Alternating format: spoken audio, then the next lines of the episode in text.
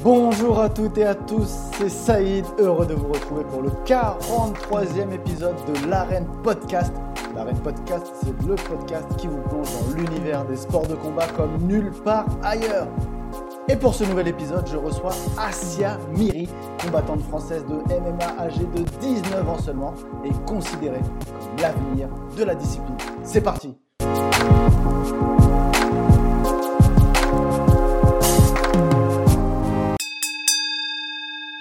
Salut Asia Salut.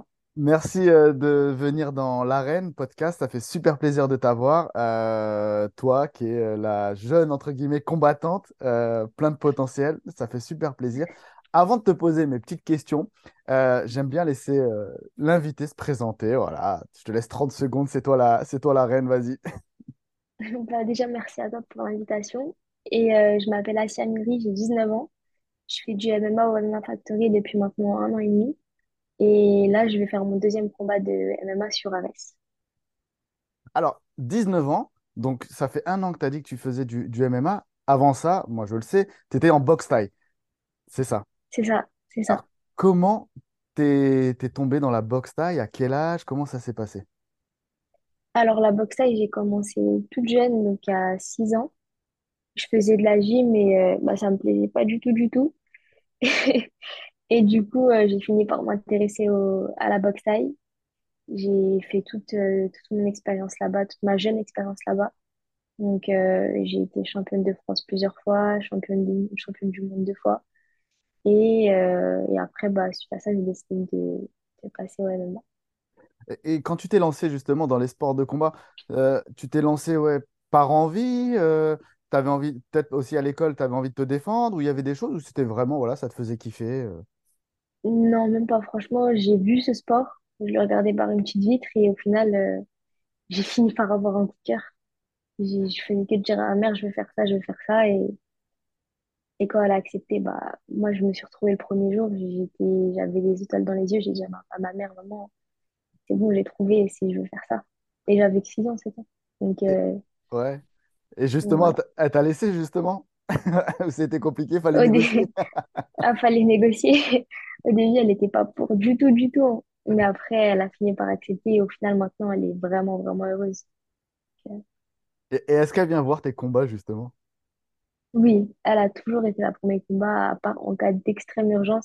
Mais sinon, elle est tout le temps là, tout le temps, tout le temps, tout le temps là. Alors, du coup, la boxe thaï et le MMA, comment tu as réussi à faire le- la jonction entre guillemets? Enfin, parce que c'est pas du tout le même univers. Enfin, oui, c'est le sport de combat, mais c'est pas du tout pareil. Comment tu as réussi à changer comme ça, à t'adapter?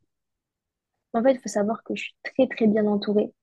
J'ai des coachs exceptionnels à mes côtés. Donc, j'ai Damien, Fernand Lopez, Benjamin, Abou, Adèle. Enfin, j'ai j'ai une équipe qui est géniale. Donc, euh, franchement, je suis accompagnée, m'accompagne vraiment sur, euh, sur tous mes entraînements. À chaque fois que j'ai une question, je peux, je peux la poser avec na- à n'importe qui du club. Et enfin, chacun met son, son petit grain de sel pour m'aider. Et franchement, c'est génial. Du coup, il y a des choses que tu as dû adapter, genre euh, euh, tout ce qui est lutte, etc. Parce que forcément, tu Ouais. n'étais pas, t'étais vraiment pas trop dedans, en gros, c'est ça? Bah, c'est ça. Et même sur la façon de me déplacer. Mhm. Enfin, en fait, il y avait tout presque de différent. J'ai dû peaufiner mon striking en fonction du MMA. Pas rester sur mes appuis, sinon, bah, je me faisais jeter dans tous les sens. Mais, mais ça va, j'ai su m'adapter et, euh, et j'ai aussi beaucoup travaillé la lutte et, et le sol pour, euh, pour devenir euh, une combattante de MMA complète. J'en suis encore très loin, Mhm. mais ça va petit à petit, ça commence à, à venir. Et justement, j'imagine que le MMA, ça te plaît encore plus que la boxe thaï, du coup. Enfin, même si c'est ton premier amour, la boxe thaï, mais... Enfin, franchement, le premier amour, c'est bien, mais là, c'est l'amour véritable. C'est, franchement, c'est un sport complet. C'est vraiment, j'y prends vraiment, vraiment du plaisir à chaque entraînement. C'est dur, mais Mhm. c'est incroyable. Franchement, c'est incroyable. Qu'est-ce qu'il y a de, de, de, de plus dur, peut-être, en, qu'en thaï? Euh, ben, en fait, c'est, faut être intelligent pour faire le. Ça va dans tous les sens. Tu dois te préparer à ce que l'adversaire puisse te lutter, qu'il puisse te boxer aussi. Enfin, c'est, un sport de fou. Je- Franchement, c'est inspirant. ouais. J'avais eu, euh, j'avais parlé avec Cyril, j'avais parlé avec Rizlen, et à chaque fois on me disait, mais le MMA, en fait, c'est, tu dois résoudre une équation. Bah, c'est ça, en fait. C'est ça. Tu dois résoudre ton problème et essayer de t'en sortir du mieux que tu peux. Du coup, il faut réfléchir à chaque fois, à chaque mouvement. En fait, c'est limite de l'anticipation. Alors, je sais qu'en taille aussi, il faut de l'anticipation, mais le MMA, ouais, c'est encore plus, encore plus Là, compliqué. c'est ouais, c'est beaucoup, vu que c'est un sport beaucoup plus complet, il y a beaucoup, beaucoup plus d'anticipation. Les game plans, c'est plus sérieux. Enfin, c'est vraiment beaucoup, beaucoup de stratégie. Alors, du coup, toi, tu en fais depuis un an, c'est ça à peu près? Ouais, un an et demi, ça. Ouais, c'est un an et demi. D'accord. Euh, du coup, là, c'était ton, c'est, tu vas affronter, enfin, tu vas, tu as déjà disputé un combat, tu vas en faire un autre. Euh, Tu fais partie de la, entre guillemets, de la nouvelle génération. Euh, est-ce que d'autres personnes de ton âge, enfin, que tu connais ou des amis, etc., se sont lancés également et voilà, vous découvrez en même temps, entre guillemets, le, le MMA? Euh, bah, de ma salle, de, de mon âge, il y a, on a à peu près trois, Mhm, trois, quatre.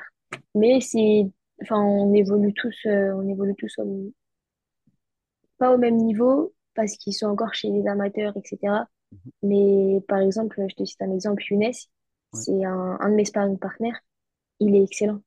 Le jour où il va passer en pro, il a mon âge, le jour où il va passer en pro, il va, franchement, ça va être incroyable. Donc, euh, donc franchement, je suis dans les plus jeunes, mais, euh, mais les plus jeunes entre nous, on s'entraide énormément.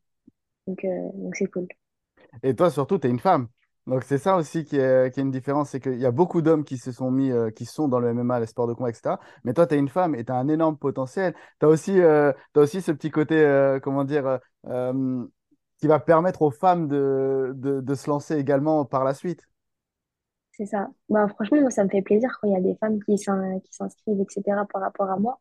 Moi, ça, ça me fait kiffer. Je me dis, bah, je, suis- si je peux les inspirer pour qu'elles puissent se lancer, etc., c'est, c'est génial. Donc, euh, Est-ce que justement, tu as des modèles ou même tu en as déjà eu par, euh, par le passé, par exemple, quand tu, quand tu faisais de la taille? euh, ben, moi, mes modèles, entre guillemets, enfin, les personnes qui m'inspirent au quotidien, c'est bah, Damien Lapillus et euh, Nassourdine Imavov, parce que bah, c'est les deux personnes qui, à qui s'entraînent le plus, que je vois tout le temps à la salle. Euh, ils sont, enfin, ils- franchement, ils sont, ils sont géniaux. C'est eux qui m'apportent le plus de conseils également. Mhm. Donc, euh, donc voilà. Et même si dans la cage, après, j'ai même pas besoin de détailler. C'est, voilà. Quoi tes objectifs? euh, alors, je sais que forcément, tu veux pas, tu veux prendre step by step pour pas, pour pas se, se- se trop se lancer, mais j'imagine que tu as forcément des objectifs, des envies, des rêves. Ben, premièrement, déjà, j'espère avoir la ceinture. Enfin, c'est pas j'espère, c'est je vais avoir la ceinture Ares, déjà. Ensuite, euh, un peu plus tard dans ma carrière, je vais la ceinture de l'UFC à 52 kilos et la ceinture de l'UFC à 57 kilos. Voilà. Est-ce que est-ce que par exemple, tu te projettes déjà, tu te dis, bah voilà, à tel moment, j'aimerais euh, intégrer l'UFC, euh, dans telle année, trois quatre ans, j'en sais rien, tu sais, avant, etc. Non, franchement, j'ai pas forcément d'objectif en termes de timing, Mhm. mais quand je serai prête, quand je serai prête et quand Fernand enfin, estimera que, que je suis prête, bah, let's go. Mais euh, je pense que pour l'instant, pour l'instant, on est bien à l'aise. Euh, on parlait, je parlais des femmes tout à l'heure. En France, c'est vrai que vous n'êtes pas nombreuses et, et encore moins de la nouvelle génération. Euh, est-ce que c'est, euh, tu penses que toi, tu vas pousser les, les jeunes à se lancer également en France, ça va réussir, etc. Ben, franchement, j'espère. hein. J'espère parce qu'il y a beaucoup de femmes qui pratiquent et de plus en plus, mais euh, ça reste quand même amoindri par rapport aux hommes. Hmm. Donc, euh, donc ouais, franchement, j'espère que si je peux les inspirer, qu'il y ait de plus en plus de femmes, c'est, ça serait bien. Bon, j'avais une petite question drôle, évidemment, fallait que je passe par les trucs comme ça. Je vois que tu as ton t-shirt Naruto. Je sais que tu es fan de, t'es fan de d'animés, etc. Voilà. C'est quoi tes animés préférés, etc. Ben, avant, je regardais énormément, mais j'avoue qu'en ce moment, je, je boycotte un petit peu. Ah Mais bon? non- ouais, Comment ça se fait? parce que je sais pas, en vrai, j'ai plus trop le temps, mais quand je me pose et que j'ai le temps, je regarde. Parce que les animés, faut, enfin, faut être concentré, suivre direct et tout. Donc, euh, mon préféré, ça reste euh, Naruto. Et après, j'ai beaucoup aussi aimé euh, Hunter x Hunter. Et en musique, je sais qu'aussi tu es, très calé musique. Bah, Dis-moi mes tout. rappeurs préférés, les musiques que j'écoute, enfin, je fais, en vrai, j'écoute un peu de tout, Mhm. mais plus du rap français, du coup, donc euh, les Gazo, La Crime, SDM, Nino, enfin, PLK, un peu tout le monde. Franchement, un peu tout le monde. Ça, ça aussi, c'est un petit. On n'en parle pas souvent. On parle de l'approche du combat, la préparation, etc. Mais la, le choix de la musique pour rentrer en scène, c'est un truc hyper important, n'empêche, dans les, pour les combattantes. Bah, à la base, si tu veux, je te sors une petite excuse, je voulais rentrer sur euh, Baby Shark. Oh! C'est vrai? C'est vrai, je voulais rentrer sur Baby Shark. Après, je me suis dit, bon, peut-être pas maintenant. Euh, je rentrerai dessus plus tard. Tu sais, je voulais faire un petit remix et tout. Ouais, Mais euh, du coup, finalement, je vais rentrer sur un autre son. Et c'est Damien Lapillus qui me l'a trouvé, justement. d'accord. Et franchement, pépite. Pépite, pépite. Ah, on va voir ça. Ça va être bien, ça va être bien. Je voulais, je voulais te poser une question également sur les réseaux sociaux. C'est un truc, j'en parle souvent avec les, les, les combattants. C'est important les réseaux sociaux parce que ça permet d'avoir de la visibilité, etc. Est-ce que toi, tu t'en sers également euh, pour, voilà, pour, bah, pour montrer tes combats, pour montrer tes entraînements, etc. Tu t'en sers à quelle fréquence, comment, pourquoi? Ben, je m'en sers parce que j'ai conscience que c'est vraiment, vraiment très important euh, d'être exposé et d'être médiatisé. Donc, euh, donc je m'en sers. Euh, après, enfin, je suis pas une influenceuse, mais, mais j'essaye de montrer euh, des petits, des petits bouts de mon quotidien quand je vais à la salle, euh, quand je m'entraîne, quand je combats, etc. Mais, mais voilà. Je montre ce que j'ai envie de montrer, je montre pas la totalité de ma vie. Est-ce que, à contrario, il y a ce petit euh, défaut des réseaux sociaux, tout ce qui est anonymat, etc. Malheureusement, est-ce que tu reçois aussi euh, euh, des messages, des critiques euh, qui servent à rien? Mais voilà, est-ce que tu fais partie de ceux qui, qui en reçoivent? Ben, franchement, j'ai de la chance parce que j'en reçois, mais pas énormément. Franchement, enfin, vu que je suis assez jeune, etc., je me dis que peut-être que les gens, ils ne prennent pas trop au sérieux, la vérité. Donc, euh, donc franchement, c'est plus des messages bienveillants. Après, la réalité, c'est que même si j'ai des messages qui sont pas bienveillants, bah, je les calcule même pas. Ça, Ouais, franchement, ça me fait ni chaud ni froid. S'ils ont que ça à faire de, de m'envoyer des messages, ben, c'est tant pis pour eux. Ils ont en quelque sorte raté leur vie. Mais, euh, mais voilà, moi, je les prends bien. Franchement, tu as bien raison. Tu as bien raison. Asia, je voulais te poser aussi des questions sur ton style. Euh, je sais que tu es quelqu'un d'offensif. Offensive, pardon. Ouais, c'est mieux comme ça. Euh, dans le, sur, sur le, sur le ring, parce que tu as ton passé de taille, forcément. Est-ce que tu te canalises un peu plus dans le MMA ou voilà, tu restes quand même euh, à l'offensif? Ben, je reste, je reste quand même à l'off- à l'offensive. T'as vu, c'est dur. Mais c'est vrai. Mais euh, après, je fais pas. J'essaye de, de canaliser un petit peu, de pas faire de dépenses énergétiques bêtement. Parce que bah, c'est pas, le- c'est pas le même format. Là, on est Mhm. sur du 5 minutes, plus sur du 3 minutes. Donc, euh, donc j'essaye de calmer aussi et de, de rester focus sur la stratégie et le game plan que, qu'on a fixé. Donc, euh, donc voilà, pas trop trop de folie. Parce que du coup, c'est plus fatigant que la taille, Oui, ah finalement. oui, oui, oui, Complètement. oui, largement. Passer du, Franchement, pa- passer du ring à l'octogone, tu- ça va, ça t'a. L'octogone, c'est c'est un peu plus impressionnant que, que le ring ou euh, Non, les deux, je m'y sens comme à la maison. Franchement, les deux, aucun problème. Aucun problème.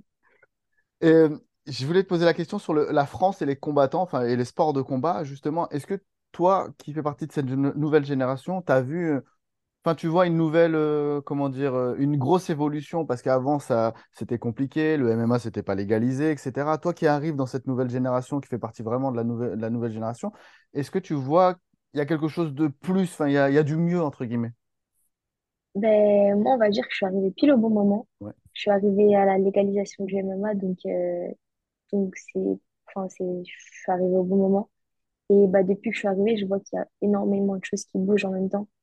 Donc, euh, bah, déjà avec l'organisation de Fernand, à, donc, qui est à Arès, enfin, je- ça fait vraiment, vraiment, vraiment avancer le sport et, et le MMA français surtout, parce que Arès, ça met vraiment en avant les, les combattants français. Donc, Mhm. euh, donc euh, ouais, je pense que petit à petit, on, on avance. On avance et on va dépasser beaucoup, beaucoup de pays. Ça, C'est clair, c'est clair. La France, en fait, c'est un vrai vivier de, de combattants. C'est ça. Franchement, un vrai vivier et vrai vivier de talent surtout. Euh, l'UFC, euh, l'UFC Paris, un jour, c'est dans un coin de, un coin de la tête. C'est dans la quasi-totalité de ma tête. Franchement, euh, j'aimerais bien, j'aime, ouais, j'aimerais bien. J'aimerais bien faire mes débuts à, à l'UFC à Paris, ça c'est sûr. Après, si n'importe où dans le monde, c'est pas grave, mais Voilà. à Paris, ça serait mieux. Après Las Vegas, évidemment. Pas de problème. Franchement, pas de problème. Bah oui, j'imagine. Euh, je voulais- c'est ça que je voulais te demander, j'ai oublié de te demander. À côté de ça, est-ce que tu es, étudiante encore, c'est ça? Non? Non, j'ai arrêté. J'ai T'as arrêté? arrêté. J'ai pas, D'accord. ouais. J'ai passé mon bac euh, l'année dernière, il y a deux ans. Mhm. Ouais, il y a deux ans. Et, euh, et ensuite, j'ai arrêté. Est-ce que C'est trop justement, compliqué. C'est trop compliqué, ouais, mais est-ce que à un moment ou un autre, tu voudras, euh, tu es encore jeune évidemment, mais te spécialiser en disant, voilà, bah, je prendrai de l'âge et euh, je commencerai peut-être à donner des, des cours, entre guillemets, passer des... euh, Est-ce qu'un jour, ça te dirait, toi, d'entraîner, par exemple? Ben, en fait, j'ai commencé à passer une formation donc, pour être coach sportif, donc il y a un BPJEP. Euh, malheureusement, les examens, ils sont pas tombés au bon moment et ça, ça a tombé presque pendant mon combat. Donc, euh, j'ai accumulé du retard, du retard, du retard. Mhm. Et au final, euh, j'ai laissé tomber. Et si un jour je, je veux m'y repencher dessus, bah, je, re- je retournerai. C'est, c'est pas très long. Mais là, pour l'instant, je me concentre à ma Ok, je vais faire la dernière question. Euh, qu'est-ce qu'on peut te souhaiter, entre guillemets, euh, pour les, voilà, pour les, je vais pas dire les prochaines années parce que tu es encore jeune, mais les prochaines semaines, les prochains mois? Ben, franchement, juste, euh, juste du bien. Que la santé, ça aille. Après, le reste, euh, tout suit. Super. Ben, merci Asia d'avoir euh, assisté à ce, ce podcast, ça fait super plaisir. Merci à toi. Voilà, j'espère que cette interview vous aura plu. Comme toujours, on la partage, on la commente, mettez des petites étoiles, ça booste le podcast. En attendant, portez-vous bien et à très vite dans l'arène.